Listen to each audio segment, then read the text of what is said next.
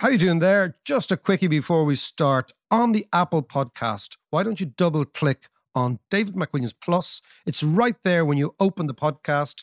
You get ad free, you unlock early access. Just double click and away you go. David McWilliams Plus. You get this pure and simple. One size fits all seems like a good idea for clothes until you try them on. Same goes for healthcare. That's why United Healthcare offers flexible, budget friendly coverage for medical, vision, dental, and more. Learn more at uhone.com. Millions of people have lost weight with personalized plans from Noom, like Evan, who can't stand salads and still lost 50 pounds. Salads, generally, for most people, are the easy button, right? For me, that wasn't an option. I never really was a salad guy. That's just not who I am. But Noom worked for me. Get your personalized plan today at Noom.com. Real Noom user compensated to provide their story. In four weeks, the typical Noom user can expect to lose one to two pounds per week. Individual results may vary. To understand the economy, you have to understand human nature. This podcast is powered by ACAST.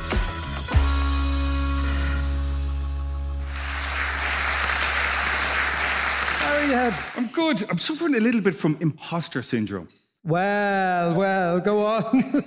It's kind of it's Kilkenomics. So Kilkenomics is economics and comedy, and Yes. I'm I'm neither one. I'm neither an economist. You're better than both, Johnny boy. You're better than both. It reminded me of uh, what Katie Martin said on the uh, podcast last week when she said she was talking about Liz Truss, who never suffered from imposter syndrome. I know. 44 days in the job. Yeah, no, no, absolutely, absolutely. Well, you can say that about our, a lot of our politicians. I mean, there's fellas go up and talk economics in this country where you do feel have a little bit of imposter syndrome, Yeah. just Yeah, a little yeah, bit, you know.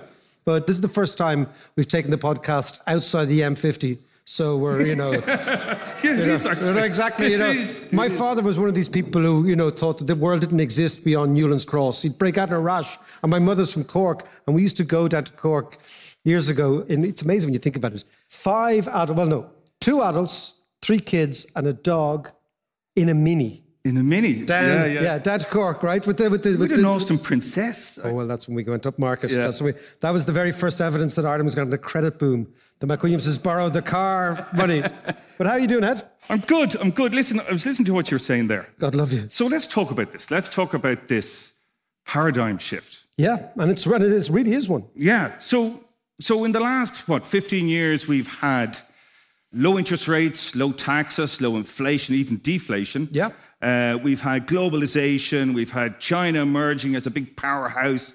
We've had happy Germans using all the Russian gas. Happy all Germans. that kind of stuff.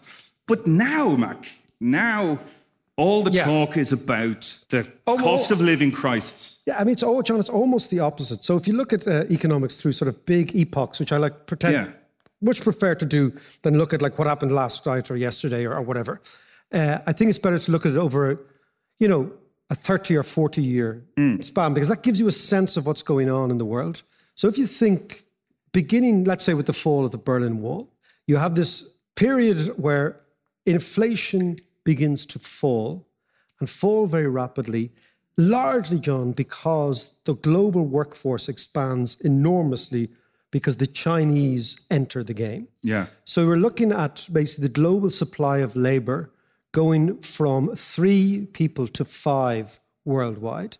That, of course, has this deflationary impact. So that's the number one thing. Number two thing, of course, you have everyone's cozying up to Russia. So Russia is providing reasonably cheap energy for Western economies. Mm. So that so you, so you've got two sort of of bringing them into the fold. Bringing them into the fold. You've got this sort of change, and I was there during the time between you know Yeltsin, first of all Gorbachev, then Yeltsin, then Putin. And Putin was meant to go, but Yeah. he stuck around, and then he's meant to go again, and he's around and around. But for us in the West, the impact was that the Russians were giving us cheap energy. The West was quite happy, and I- when I say the West, the Europeans were very, very happy mm. to be friendly to the Russians, not as friendly as Gerhard Schroeder in Germany, who took it to an nth degree. He took friendship very seriously, right? But He was a little too trusting. that he was a little bit too, he was very, very trusting. Yeah. I, I think his pockets were just lined, in fairness. I think it's a much easier. Uh, See, the guy ended up as Gazprom Well, he's- on oh, the no, board, wasn't he? Or, he, he's he, he's the guy who ended up Gazprom. But I think the best thing about him was he used to be called the Audi man in Germany. And I said to my German friends, "Why is that?" I thought, you know, he must have driven an Audi, but he was married five times, so he had five little rings, right? Brilliant. but the fucker married a sixth time, so they couldn't call him. so, so that's like so that's the deflation, right? And so that brings interest rates coming down. And I used to work in the city of London, you know, years ago, and the interest rates were coming down, inflation's coming down, energy prices are coming down. All the time, you have globalization expanding, expanding, expanding, of which Ireland has done extremely well at it. That's the thing to, to keep in the back of our heads. And then, of course, America and China are on very good terms. Yeah.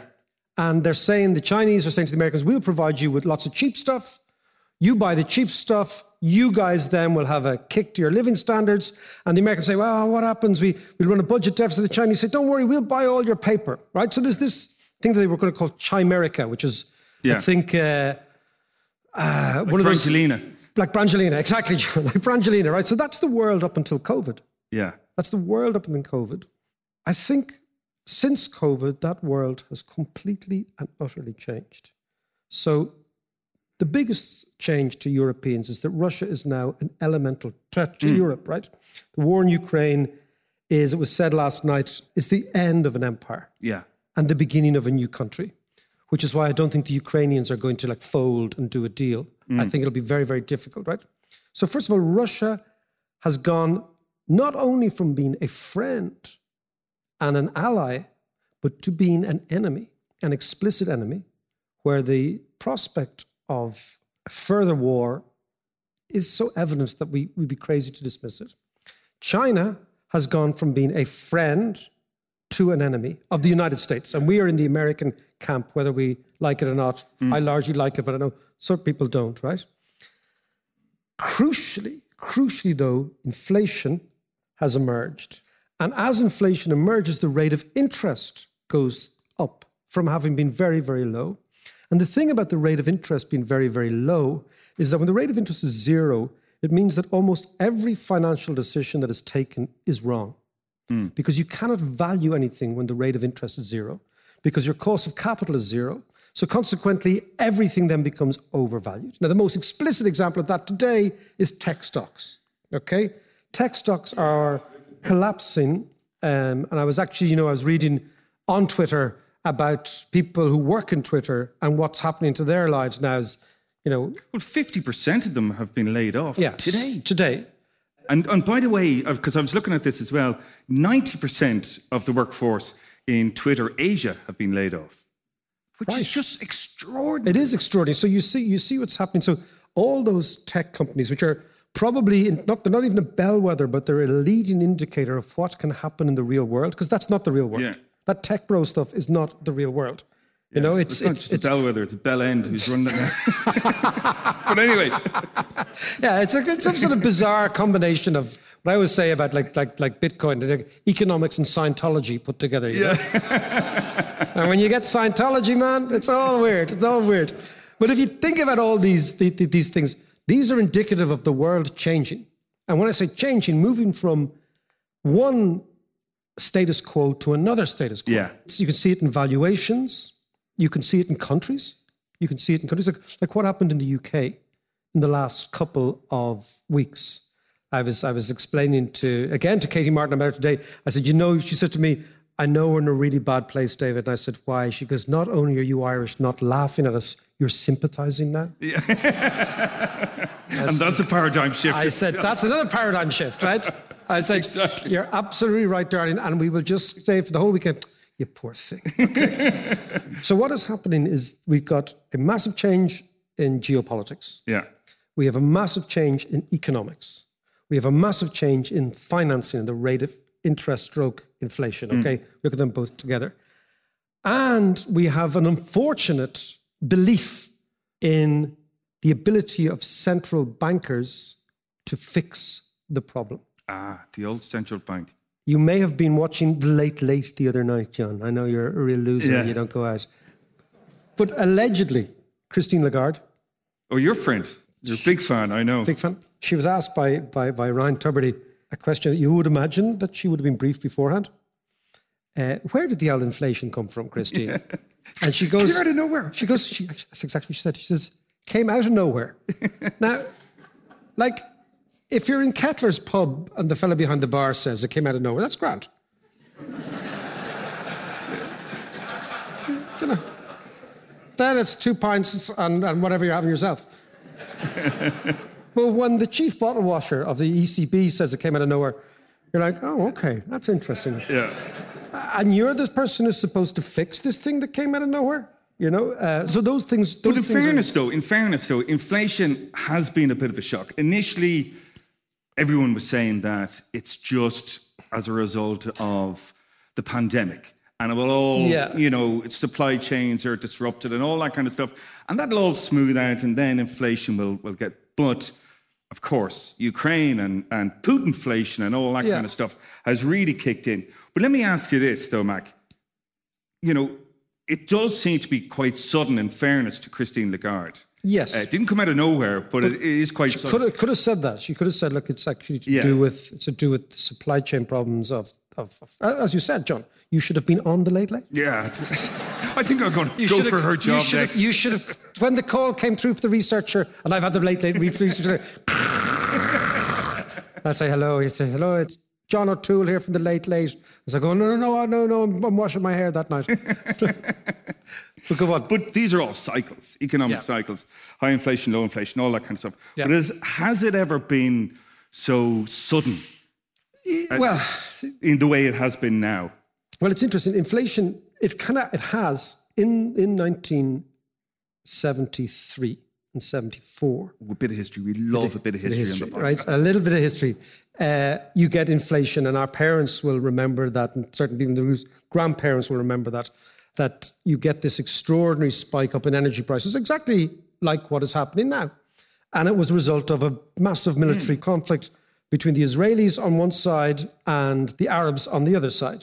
Now, the the West came in unambiguously in support of Israel led by America, Britain, and then France. And of course, the Arabs said, okay, if that's your game, what we're going to do is we're going to actually tighten the supply. John, you and I remember because we were kids that the, the, the worst thing you could ever do in the McWilliams household was leave on the immersion. Mm. and the feckin' I still check it from time to yeah, time. yeah, yeah. Yeah. Having a bath with your sisters, not at the same time, but after them. Yeah. Right? And I, I always remember my, my favorite memory of, of that is the Rumble in the Jungle. The Rumble in the Jungle was a fight, a boxing match between Muhammad Ali and George Foreman. And it was on the last weekend of October of 1974. And my doco on that, actually. my dad, as I, I told you this before, uh, went down to Eddie Totterdell's rentals of TVs. Uh, this is when Irish people used to rent our TVs. You remember that? And he got a color TV, and we went home, and about five families on the road came in, and it was on the middle of the night because it had to be Yeah. had to be aired for American network TV at 10 p.m. New York time for maximum ad. So it was on in Dunleary at about three in the morning, which was the most exciting thing in the world. I think your mom went out and bought a really big teapot for all the family. My mad did, yeah, she did, she did. There's a big, massive teapot. It's like one of those samovars they have Yeah, in yeah. Russia. Exactly. And but the worst thing, anyway, and we all came and we watched, we watched the fight. Uh, before I tell you the fight, the worst thing was I came home the next day expecting to watch Tom and Jerry in color, and my dad gave the fucking thing back. I mean, how bad is that for a six-year-old kid? You told all your mates in national school, "We got a color TV," nya, nya, nya, nya." And it was, he- like, it was because he lost money on the fight. it was probably like, yeah, yeah, yeah, yeah. But the fight is interesting for a variety of reasons. The one reason, in the context of what we're talking about here, is you ask, why was this fight, the rumble in the jungle, in Zaire? Hmm. Okay. Now, why was it in Zaire? And this is exactly what's happening now, was because the oil crisis precipitated an enormous transfer of money from oil consuming countries like us to oil and commodity producing countries like the Middle East. yeah. But what happened is the money went into the Middle East, and the Middle East was a very underdeveloped economy. All the Middle Eastern economies were very, very small. So they couldn't spend all this lolly. So they said, okay, well, what do we do with all this lolly? What do we do with all this money?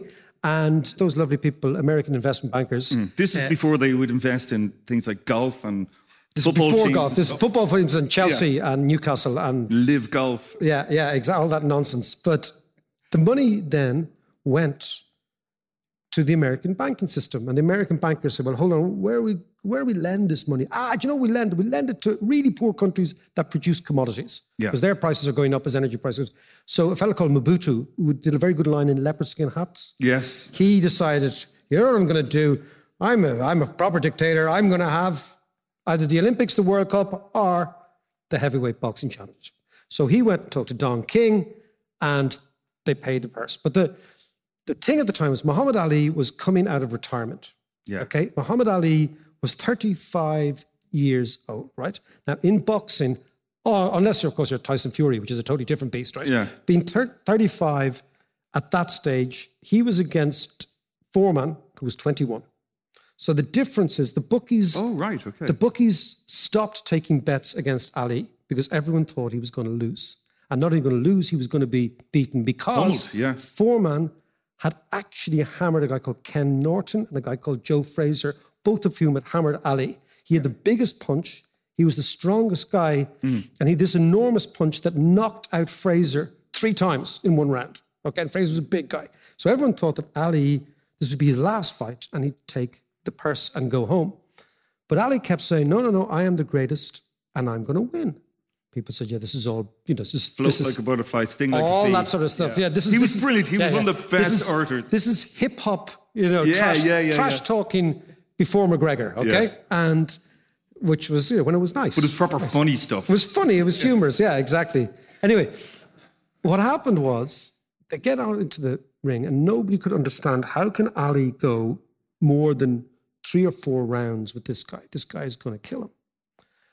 They get into the the ring, and everyone says, "Well, maybe you know, if he could just go four or five rounds against this guy, maybe he could have a chance." Because you know, boxing is apparently very psychological. You know, it's it's hmm. it's a lot of it's psychological. Actually, let me tell you about it. I'm a boxer myself You are. You are. You are the. you- He's the Adonis of Dunleary. exactly. But Ali goes in, and at the beginning of the fight, they're all meant to be, you know, shaping up against the other. Ali starts bouncing up and down against the ropes like this, right? And nobody can understand what the hell is he doing? What the hell is he doing, right? He's bouncing up and down against the ropes.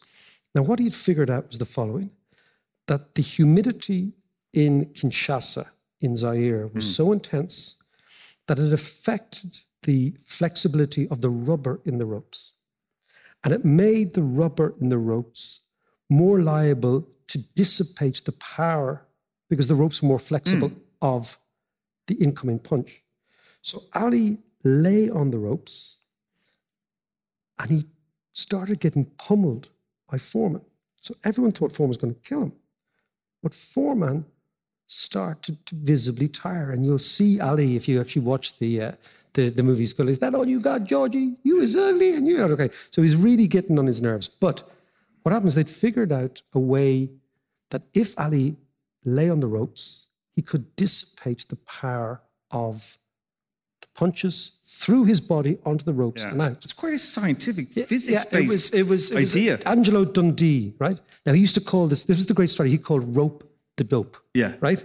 He goes, "You is a dope." Okay, and then he wrote the dope. Now the point was, his the only way he could win this was if he could sustain enough power to the point where the very power that Foreman was hitting him with started to tire Foreman himself out more than Ali. And you see if you watch the fourth round, the fifth round he starts to tire, the sixth round hmm. starts to, and in the seventh round, Ali knocks him out.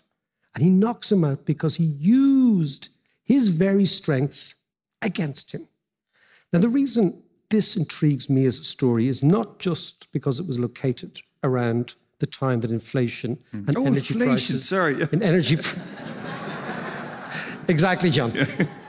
it's because Ali had a strategy Yeah. going into that fight. And Ali understood that without a strategy, there's no way in the world he could win. Right. But with a strategy, he had a chance. Now, the reason that always appeals to me, that idea is that countries are the same. If a country goes into a change in the global economy, like the change we're going through now, and if a country goes into that change and is aware of what's going on, but doesn't decide, hold on a second, we need to change our strategy, that country will get destroyed. And what I've always said, and it's, it's this idea that good countries can go bad. Yeah.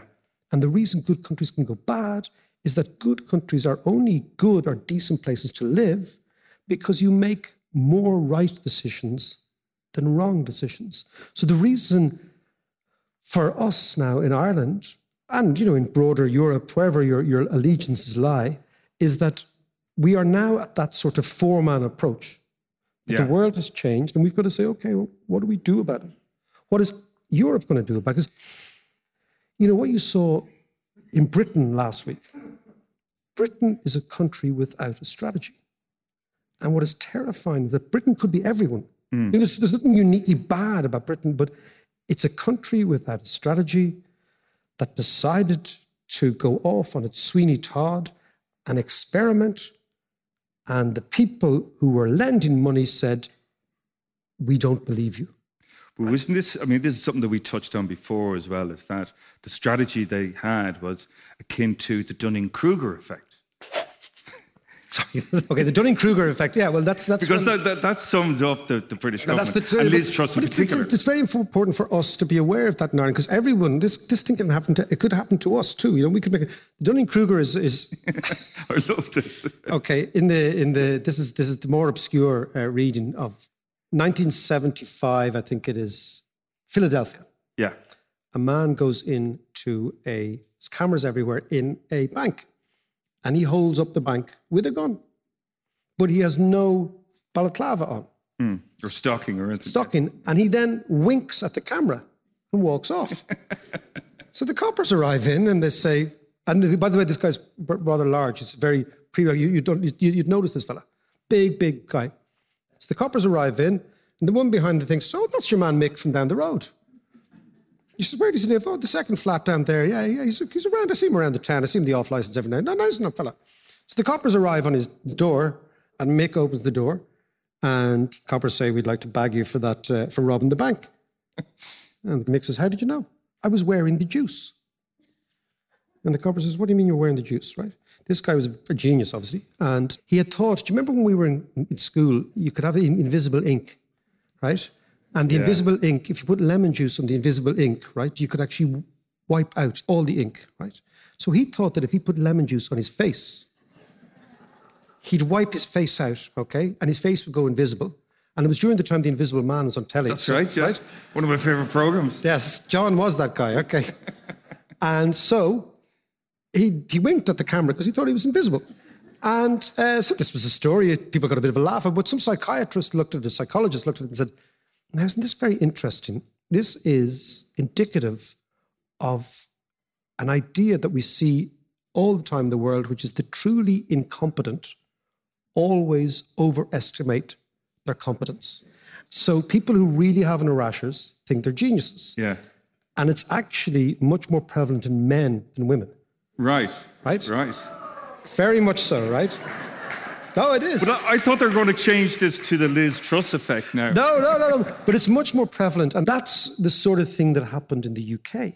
And I do believe, you know, the Boris Johnsons, the Brexiteers, and all those people, it's, it's the Dunning Kruger, ultra extreme male, ridiculous notion that you know more than you do and you can just bluff your way through Yeah. it. And if you see in policy, you know, these, these guys, they were, Liz Truss and her friends were regarded as people who understood the markets. This was their whole thing. We believe in market fundamentally. They had no rashers. What was going on? Mm. And we saw what happened. You know, that, that, that their government collapsed because of the Dunning Kruger. Now, my point is that what economics, global economics tells you, the most important lesson is humility. Yeah. That the global economy, I've always thought, you know, from listening to the podcast, I think it behaves like an evolutionary system, much more like biology than physics, even though most of economics believes it's physics. And that's what I, I grew up learning and I studied and then I ended up teaching in university. And then over time I thought, no, this looks much more like biology to me. And what I mean is that the, the, the economy evolves and products evolve and people evolve and we adapt and we change and we move on. And, and one of the one of the basic ideas of all evolutionary biologists is that evolution is cleverer than you.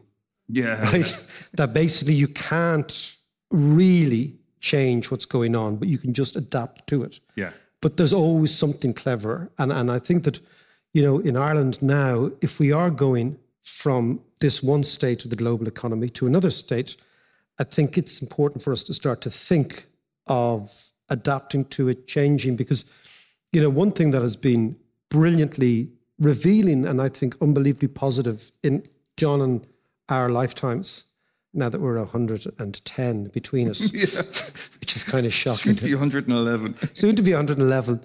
I think what is is the fantastic change in our country. Most of it, we'll talk about some of the negatives, but most of it largely positive. And most of it, I, I believe, you know, a, a matter of some strategy, some luck. Luck is hugely important. Yeah. And the fact that, and I've always said it, that we became a liberal, tolerant, kinder, more open society. So what I'm saying is that we had geopolitics, which was on our side, which was the multinationals, mm. the cheap energy, the opening up of supply chains, all that sort of stuff that we could fit into it. But never underestimate the power of the local dynamism and tolerance and liberalism. And it sounds really sappy, but love, just saying to people, we love you. Stay here. It's Yeah. okay. It's okay to be Nurture different. it. And, and I think that these are the sort of things we've got to think about in this next 10 years, you know, Yeah. to, to have that strategy.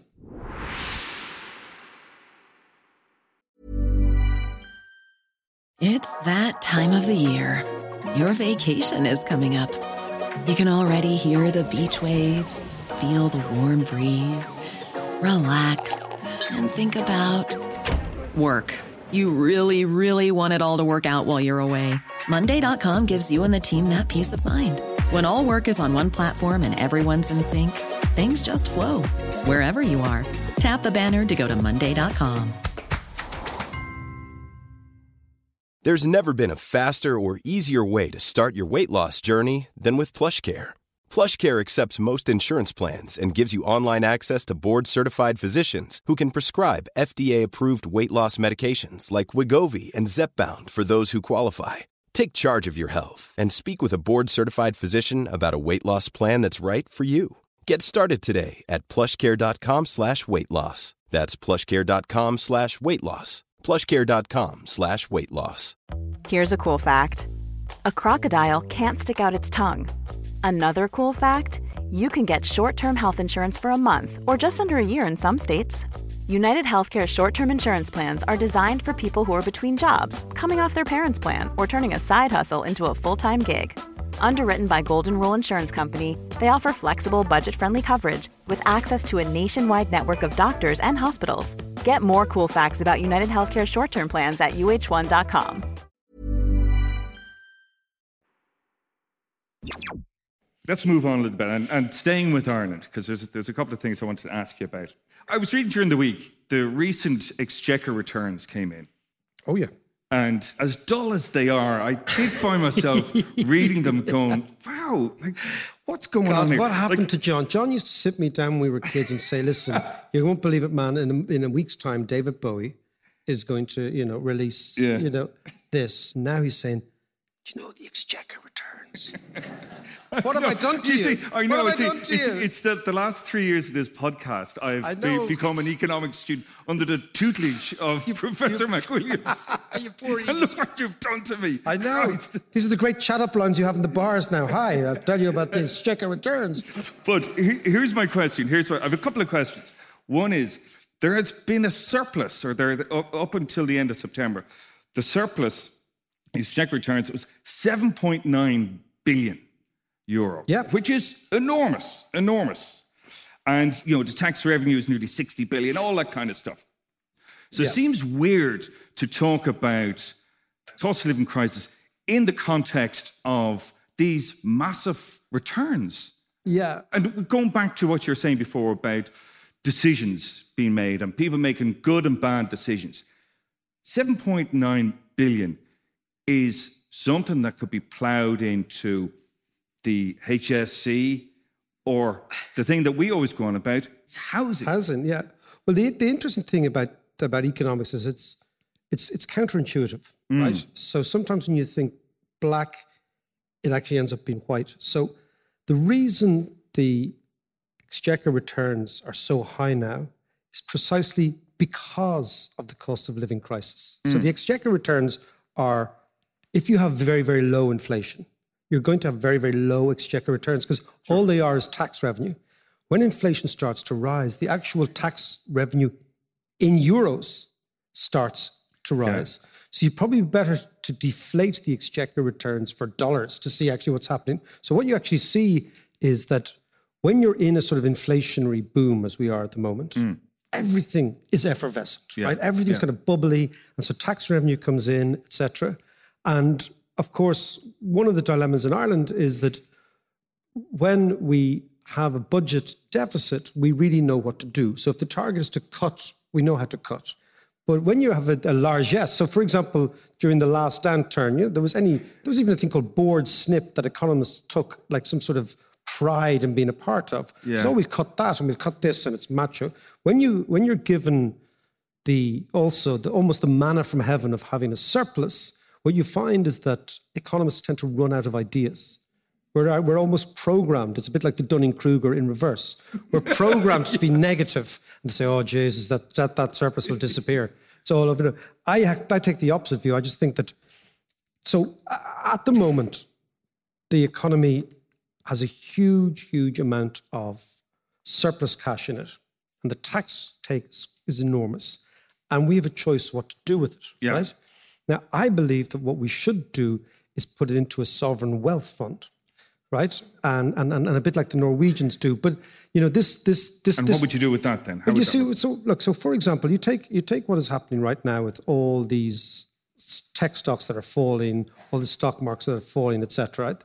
This is going to be a reasonably short-lived thing, right? Okay. And what I mean by that is inflation will at some stage begin to moderate. Even now, I believe gas prices in Europe are beginning to fall mm-hmm. quite rapidly.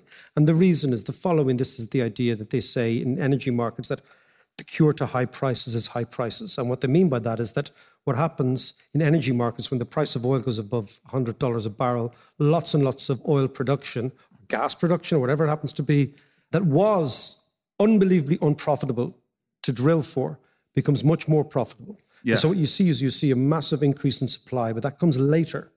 So the the consequence of increases in oil prices tends typically to be gluts in energy, not scarcity, mm-hmm. a couple of years later. So I think what's, what you're going to find is that the, the rate of inflation will fall as energy prices fall, maybe even quicker than people think, right? Now, if that happens, it's always this idea of when is the moment to buy assets? Yeah. And it always struck me that the moment to buy assets is when they are extremely cheap, not when they're expensive. That's the basic idea of how to get reasonably well off. Kind of obvious though. Well, it? it is kind of obvious, but you look at the Irish state, we do the opposite. So, for example, the Irish state bought Stripe at $92. Okay, Stripe now maybe maybe is worth $7 a share, okay. right? The Irish state, when we had zero interest rates, didn't borrow for houses.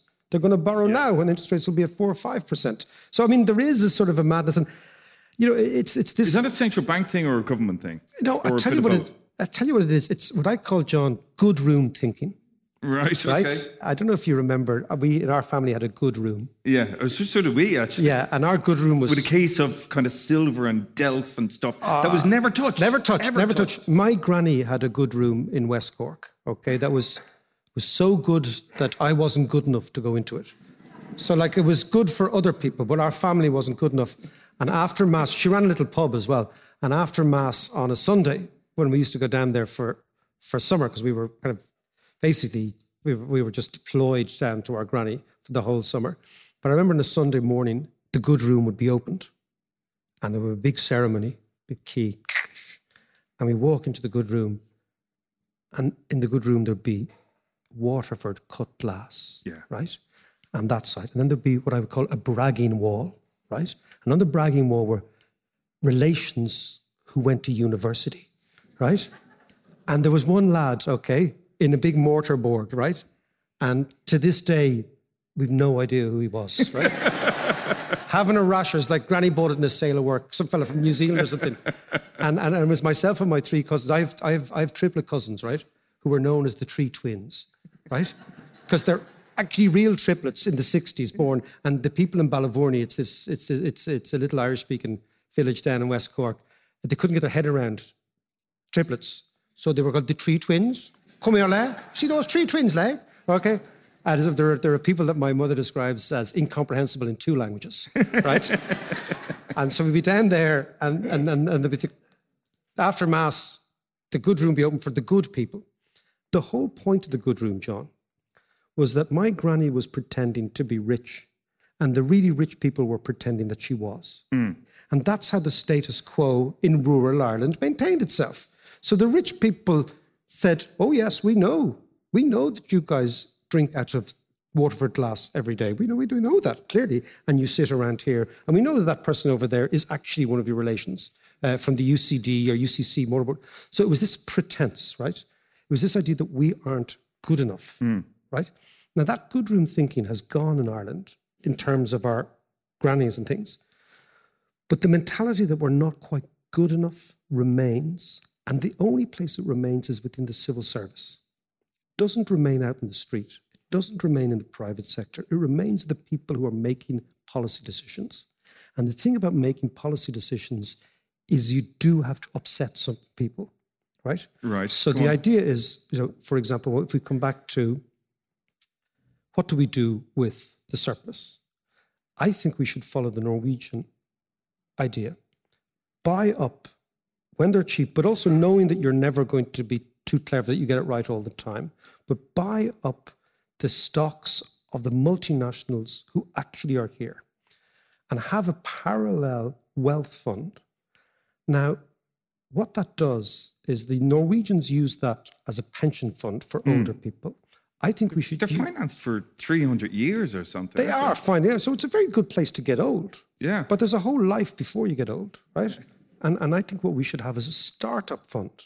So one of the dilemmas for all societies as we go into this new world is how do we become more flexible, Yeah. more adaptable, Yeah. less entrenched in our views, and less clinging on to old ways of doing things. And the best way to do that is to actually create a much more entrepreneurial culture where people back themselves in small companies. Now, the dilemma for most young Irish people trying to start on their own is not the idea, is not the market because we can export, it's access to capital. Yeah. Because the banking Yeah. system will not lend. So the banks will only lend to you if you have a house down the road and they can take that house as collateral if you lose your job. So that Yeah. right. So the idea would be to use that part of that wealth fund. You know, we're we're talking, you know, seven, eight billion euros a year becomes material after a while. Turns into a lot of money. Yeah. Use that wealth fund for every single individual in this country in order to use as collateral. So you can't how just does that work then? So you can't just go down to Clears and blow it all, right? Yeah, yeah. Although that would be very attractive. Okay, we, we might do that later. But so what you would do is you if people came up with a good idea, right, but they had no capital, they could pledge the shares in the wealth fund against that. Yeah. So it completely for the banking system de-risks the person. Right. So the person goes bust, the idea doesn't work. The bank then has the shares in Apple or whatever it happens Right. to be, right? So therefore, for the bank manager, it's a sort of an easy win. You de-risk it, you create the capital. The idea is that you take the capital from the inert capital in a fund Mm. to make it live. And it's by making it live that you give people the chance to actually express themselves and create new things. And then it's much more likely that society is going to be flexible in the face of all these economic sort of missiles that are going to come in at us as we've as we've articulated because we're moving from this phase to that phase and what it also does is it completely changes the psychology of the Yeah. nation and once you change the psychology of the nation there's no going back But so, so is the problem then that just in the decision making process, where you know you're saying that we missed the, the boat when it came to borrowing to sort out our housing yeah, yeah. issue when, when interest rates were, were zero. But was, was just afraid that are people like the, the civil servants or the central bankers afraid that they're going to fuck up, basically? Yeah, well, fucking up is a big fear. oh no, uh, general- absolutely it is, but No, it shouldn't be the. No, it shouldn't be. No, they're just they just don't have the experience. I mean, you know, Well, how do you get the experience? Well, this is what I'm saying. So rather than decide there's going to be some overarching sort of genius, you know, the, I think the Greeks used to call him the, you know, the, the warrior sage, right? Yeah. Give the money to people and let them decide. The, the whole idea of a wealth fund should be it should be for the people, not for the people when we retire, but for the people when they're young. I mean, people need money much more when they're 21 than when they're 71 Right. as a general idea, right? absolutely. And they can work, and they so so so. This is this is what I think we could try to think about is really using what's going on in the world to it, it- you know it's it's the rope the dope strategy. It's to come back to Ali. It's to say we're going into battle here. Okay, we're a small country. We don't have we're not muscular. We don't have an army. We are dependent on people. We're not price makers, we're price takers in Yeah. most things. However, we're going to make a few little small decisions here. And those small decisions here are going to create a totally different type of society, but a different type of society that doesn't threaten anyone. That's the key, hmm. that you're not threatening people. One of, the, one of the dilemmas with big ideas is they tend to be based on the, well, you're going to get this, you're going to get this, somebody is threatened, and then we all, like the Northern Ireland thing, you know, that's the thing to Yes. avoid, Yeah, like the plague, right? So it strikes me that these types of ideas are the types of ideas that can profoundly change generations of people. And, and they're not that difficult. And the risk is very low Hmm. because the surplus we talk about is a windfall. By definition, a surplus is a windfall because you didn't fucking expect it. Yeah, yeah, yeah, Right? yeah. It's like it's like finding a fiver in a pub. Yeah. Right? It is. It's the economic equivalent of bending down and saying, gee, there's 50 euros. Yeah. Then you've got the choice. Do you give it back or do you put it in your pocket? It's up to you. But do you see what I mean? It's it's it's it's serendipitous. yeah. And that's what I think we should be trying to do here. Because what I always think about Ireland is, with the exception of housing, housing is the big issue. We have got a lot of things right in the last 30 years in comparison to our peers. But I think what's much more important in comparison to where we came from. Yeah. I'm always going back to the 80s in my head and where we were and how so many people emigrated and how people just didn't have anything. So where we came from is profoundly Well, it's happening again. I mean, It is happening You're, again. you're Lucy, my Maggie, you know, I'm But sure it's my happening. Izzy and everyone else is going to head off. And, and one of the things that's house is housing, and we need to fix that by absolutely identifying that's the number one priority. Yeah. and also having the courage to make the simple idea that when you walk around Kilkenny, or certainly Dublin, or any town, and you see dereliction, that is Absolutely. indicative of a destroyed system. Because there you have assets. I've always said dereliction is a function of wealth, not poverty. Because only the truly wealthy can allow an asset in a housing boom to degenerate like that. And what you basically have to do is make that expensive, make the use of land expensive. So by making land expensive, again, counterintuitively, what it does is it makes people bring that land into use because not using the land is what it'll actually cost you. So if we have what's called a site value tax on all land, not agricultural land, but all urban land, what you will find is that it will cost you to leave that site fallow. It will cost you to leave that site go derelict. So all that unsightly urban destruction that we see in Ireland would, at a stroke, become expensive. That would focus the minds of the people who own that. Hmm. And at the same time, encourage people to do that stuff up. So use the tax system to identify what the problem is. The interesting thing about the site value tax, it's the one tax in the world that almost all economists agree is a good one, which is why it's never been done, right? okay. But, you know, so uh, by doing those sort of small things, they're not big things. Well, it's, the, it's it's what we've always said is that the, the the the greatest impediment to Irish economic growth is housing. It's not. It's not so much finance. It's not. it's it's housing. and John, we- sorting our housing. But John, the thing is, these things are fixable. And the only reason you have permanent problems is people don't care enough. Yeah. It's not that they don't care, they don't care enough. And it strikes me that you get this right, you try and create something out of the surplus, something material, and you're kind of on your way again. You're making all the right decisions. Hmm. But I think the British experience in the last couple of weeks should be cautionary for us.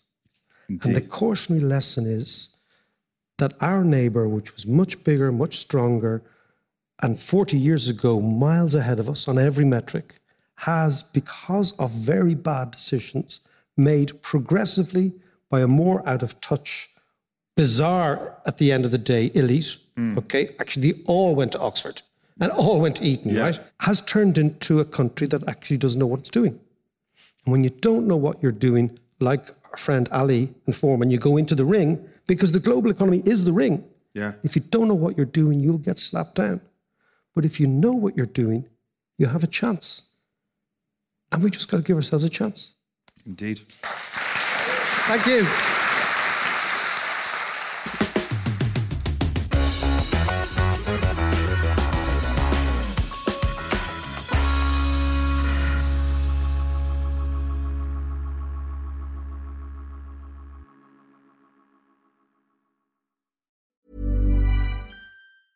Hi, I'm Daniel, founder of Pretty Litter. Did you know cats tend to hide symptoms of sickness and pain? I learned this the hard way after losing my cat, Gingy. So I created Pretty Litter, a health monitoring litter that helps detect early signs of illness by changing colors, saving you money and potentially your cat's life. Pretty Litter is veterinarian developed, and it's the easiest way to keep tabs on your fur baby's health right at home. Go to prettylitter.com and use code ACAST for 20% off your first order and a free cat toy. Terms and conditions apply. See site for details. Why don't more infant formula companies use organic, grass fed whole milk instead of skim? Why don't more infant formula companies use the latest breast milk science? Why don't more infant formula companies run their own clinical trials? Why don't more infant formula companies use more of the proteins found in breast milk? Why don't more infant formula companies have their own factories instead of outsourcing their manufacturing? We wondered the same thing. So we made ByHeart, a better formula for formula. Learn more at byheart.com.